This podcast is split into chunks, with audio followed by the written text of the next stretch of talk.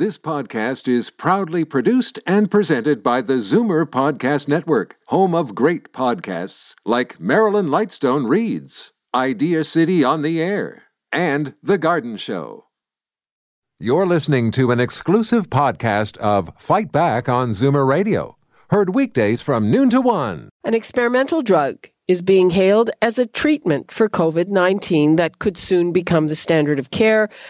That endorsement from no less an authority than Dr. Anthony Fauci, the top American infectious diseases expert.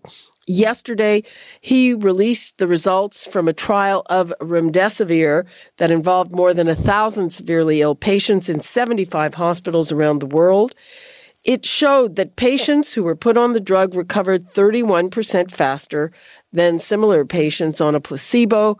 That on average cut the recovery time from 15 days to excuse me, 11 days. Now, remdesivir is an experimental drug that was tried unsuccessfully to treat Ebola, though it did show some success with other coronaviruses, SARS and MERS. And not all the trial results have been released and they have not been peer reviewed, which is usually the way it goes in the normal process. Today, Fauci revealed that he went public with the results out of fear that they would be leaked. So, what does all this mean for us in Canada?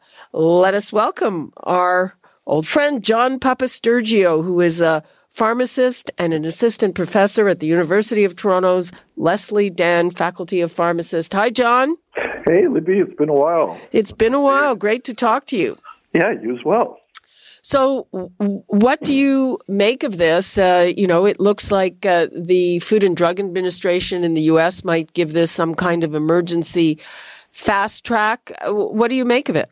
Yeah, it's uh, you know it's still a little bit early. I mean, I think we potentially have our first treatment because uh, uh, right now, a standard of care is really supportive care. We don't we don't really have any drugs available to to treat COVID. Um, but I think we still have to be realistic. You touched on a couple of things. The paper hasn't been peer reviewed yet. It's uh, early days. We have some preliminary data. Uh, there's, you know, there was a study that came out a couple of weeks ago as well out of China where they stopped recruiting patients just because they didn't uh, have enough patients that were presenting with COVID as as the pandemic was ending there. Uh, the results weren't as as good out of China. The very very preliminary results. So I think we have to take this with a grain of salt, but it is very, very promising. Um, and uh, let's see where it goes. Uh, now, Fauci revealed that he, that he he uh, he told us about this because he was afraid of a leak. Uh, and people taking advantage of the leak, given that 75 hospitals around the world were involved. But uh, are are are we putting the cart before the horse here? I mean, this is, as you said, all very fast. Usually there is a very drawn out process. Uh, but is, is, this what's needed in, when we're in the midst of a pandemic? Yeah, I think you're right. I think uh, these are very special circumstances. And I think uh, what we're seeing here for the, the medication is probably what we're going to see with a vaccine or vaccine candidate potentially. So we're going to, you know, we're, we are going to, I think, uh, rush some of the approvals.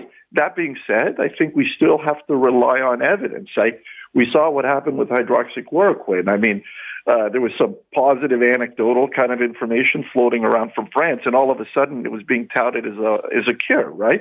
Yeah, but uh, there's uh, so, a big difference between Donald Trump doing it and Anthony course. Fauci doing oh, it. Oh, absolutely, of course, of course. I mean, I think here we we have preliminary results from a, a randomized trial. It's a pretty big trial. There was a thousand patients. Um, the endpoint, uh, obviously, is time to recovery, which is an important endpoint.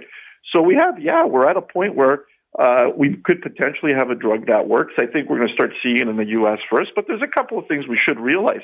We still don't have the duration of therapy worked out.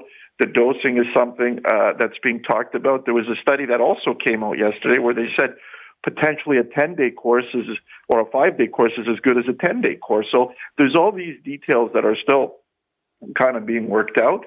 Uh, the other thing, many people, because I get a lot of questions about this, patients don't realize this is an IV medication, right? So it's not an oral medication.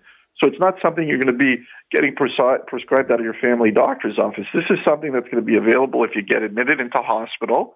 And will have to be administered intravenously. Uh, let me ask you about supply because, of course, if it, if it does get a fast track approval, they're going to have to manufacture it. Right now, it's being released in the United States on a compassionate basis. Uh, and I've seen, you know, people are obviously excited and reacting to it, but basically saying, you know, we, even if it's all good, we're probably not really going to get any here in Canada. Oh, you're absolutely right. I think with that, the company announced yesterday that they're on track to have 1.5 million doses available by the end of May. So, uh, what that means with respect to treatment courses, we're not really sure. If you have to treat patients for five days, obviously you'll be able to treat twice as many patients uh, uh, than if we have to do 10 days. But that's still going to be a limited uh, supply of medication. So when this will be available in Canada or if it will be uh, fast tracked by Health Canada is still something we don't know yet. I mean, most of the information right now is coming out of the U.S. And obviously, there's such a, a, a much bigger market than we are. Uh, so yeah, I don't think this is something you're going to see, uh, you know, in, in weeks here in Canada. That being said, there were some Canadian sites that were contributing to the study, right? So patients in Canada that were in the study have received the drug here as well. Wow. Uh, let me give the numbers out again. I bet people have questions about this. 416-360-0740, toll free 1-866-740-4740. And, uh, you know, uh, looking at this, so it, what it has shown in that particular study is that it cut the time that people are sick by one third, yep. uh, which is, uh, in this case, four days, which can be very significant if you're very sick. Oh, absolutely. And, uh, uh, you know, four days, maybe, maybe four days that you're earlier out of, you know, out of the hospital, which makes room in the healthcare system to treat more patients. This is very significant. Uh, what we didn't see in the study was a statistically significant decrease in the number of deaths. And I think we might need a bigger study for that because the study was still relatively small given the you know the size that of some of these studies. Uh, but uh, potentially, uh, if the drug works and drug works well, we may see a statistically uh, significant improvement in that in deaths as well somewhere down the line. Uh, there was a reduction, but it didn't hit that key significance number. If uh, if it's panning out, and we in fact are not getting supply here, is there anything? That we could do about that if the if the drug company just isn't releasing it to us? Yeah, I'm not sure. I mean, I've heard that there are under very uh, unique circumstances, governments could can manufacture these medications even when they're on patent on their own. I'm not sure how that applies uh, to Canada. I heard there there are these emergency uh, measures. Uh, you know, best case scenario, uh, the drug company is able to ramp up their supply if we do have a drug that becomes the standard of care and we're, we are able to get it in Canada quickly. But I think that's uh, something that still has to be worked out at this point. Do you think that all of this will change the protocols for drug approvals? I mean, normally it takes a really long time.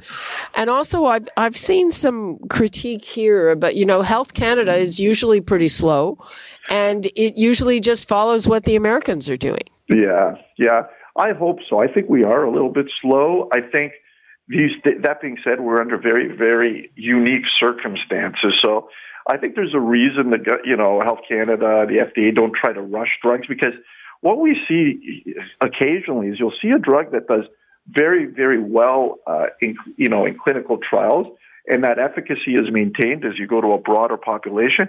What you don't always capture is the rare side effects, right? And that's what why we, you know, we tread slowly with new medications, especially new classes of medications. Again, here we're dealing with an infectious disease that is uh, impacted a lot of people. So I think there's really is rationale to fast track it. Will we see this type of fast tracking across the board? I highly doubt it. I think um, is there opportunity for us to revisit the way we do this? For sure, because what happens is, you know, the longer it takes for, for these drug companies to get to market, their costs go up and everything else, and then we see that translated in increased costs, obviously to governments and to patients as well. So I'm sure there's opportunity to kind of streamline this, but this is a very unique circumstance, really. And do you see any potential danger that maybe they've rushed to judgment a little bit and it could cause kind of a, you know, like with um, hydroxychloroquine, you know, a little bit of a craze? Then yeah, and I think that, you know, Dr. Fauci said this a few times when we were talking about uh, the hydroxychloroquine, and we saw it here, you know, experts here in Canada saying the same thing. We can't throw evidence based medicine out the window, right? Uh, the way we make decisions, clinical decisions, is based on evidence, not anecdotal, but evidence that comes from trials. And I think, yeah, can we push it a little bit quicker? Can we recruit patients quicker? Can we fast track it? Absolutely.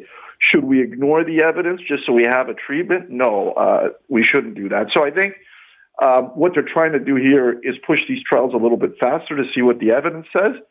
But we shouldn't be treating patients if we don't have good evidence to suggest, hey, this is a good option for us and it's going to help save lives and help patients uh, improve quicker.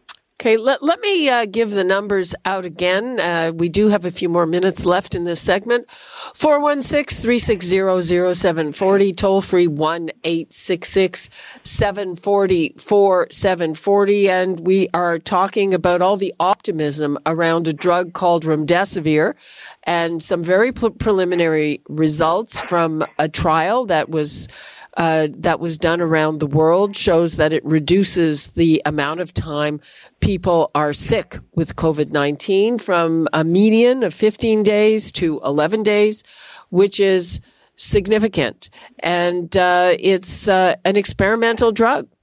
Uh, which uh, poses a whole host of challenges. Uh, it's been shown to have some effectiveness with other coronaviruses. John, I'm not sure was that shown in humans or, or just in animals? I think those were animal studies. I think where it was tried was uh, for Ebola in humans uh, during the the last outbreak, and it was it didn't work great. Uh, but it was it was considered an orphan drug, so a drug that we had available that's kind of been brought back to life uh, uh, because it's worked in this specific scenario. Um, and there are other drugs in this therapeutic class that uh, uh, are up and coming. BioCryst uh, Technologies, a company of the U.S., has an oral version of this drug. I think it's way behind remdesivir, but potentially down the line, if the, the studies show, we may also be able to treat this orally, but that's uh, very, very early uh, days as well. Uh, yeah, in, in terms of the whole aspect of treating it, I think there are a lot of people who think that we we are more likely or certainly will get a treatment quicker than we get a vaccine. Do you have a view on that? Yeah, absolutely. I think we're still at least a year, uh, 18 months out from a, a, vaccine, and there's no guarantee. We have quite a few vaccine candidates right now, uh, but there's no guarantee that these vaccines are going to work. So we, we still have no data on their efficacy. We're hoping uh, those results will be positive. I think more important than an oral ther- uh, a therapy is uh, for us to get a vaccine that will get us back to kind of a normal life quicker. Um, but again, we, we don't know how far out that is. There, the the you know World Health Organization, the, the U.S. government, uh, us here in Canada, we've all I think put a lot of money right now into uh, developing a vaccine and fast tracking that as well. But uh, who knows uh, when we'll see that. I, I keep hearing a lot about all the uh, international cooperation to find a vaccine, though, uh, frankly, it looks to me like there's, you know, a lot of competition. Everybody wants to be the one with that oh, vaccine. Yeah, I've got a list here of about, you know, 30 or 40 vaccine candidates that are, are pretty far along. So, you know, whoever uh, uh, hits that vaccine first, we know that that's like winning the lottery. Uh, but again, uh, a lot of money is being invested, and there's no guarantee. We've seen a lot of vaccines go pretty far, but when they get to human clinical trials, they don't work for whatever reason. So uh, I think we, we can't get too excited yet, but that will be the game changer. I mean, uh, therapies to treat uh, COVID are important, but let's let's get to a vaccine so we could get back to normal life. And kind of with that, I wanted to say, I think whenever we hear of a therapy potentially coming uh, people relax kind of all these other things we put into place. We're going into a good uh, weather weekend here in uh, Toronto and Ontario, and I'm already starting to see it on the Danforth. People are, are relaxing the social distancing. They're getting uh, uh, fed up uh, and bored in their homes. I'm seeing crowds on the Danforth on the sidewalks and in downtown Toronto. I don't see it as much in the suburbs. I'm seeing lineups to get in, into my stores. I mean, we're still uh, supposed to be under isolation, and I think people are forgetting that. And we will get a second wave if we relax all this uh, stuff way too quickly. So we do have to be careful and remember, hey, we have a potential treatment here but it's still a ways off. So let's uh, let's still be diligent. Uh, and it was interesting uh, yesterday when I was on my way home for the first time in quite a while. Uh, there was a lot more traffic than I've been seeing for the last few weeks. Absolutely, I'm seeing the same thing, and people are just getting stir crazy. I'm seeing it in the stores; they're browsing.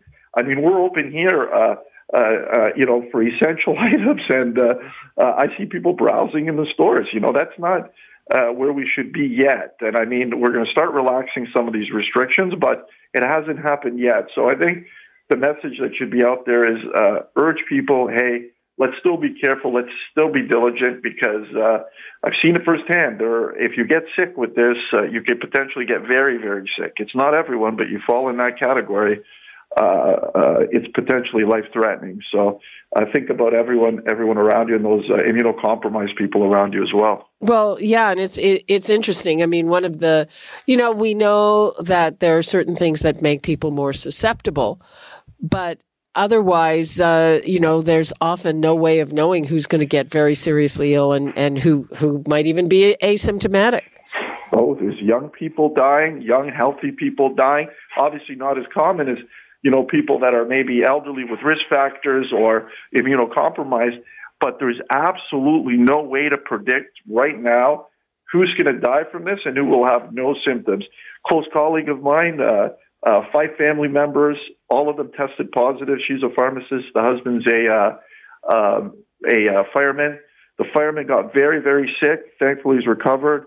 Uh, you know, the rest of the family was positive. Very few symptoms and the father unfortunately is uh, in the ICU intubated now. So oh, no. you can't, yeah, you can't predict uh, who's going to get sick and who isn't. Uh, uh, and if you have older people at home, you got to be very, very careful. But this is uh, non-discriminative. Uh, please, uh, everyone, uh, you know, stick to that social isolation and be very, very careful because it is becoming more lax. I'm seeing it and starting to make me worried.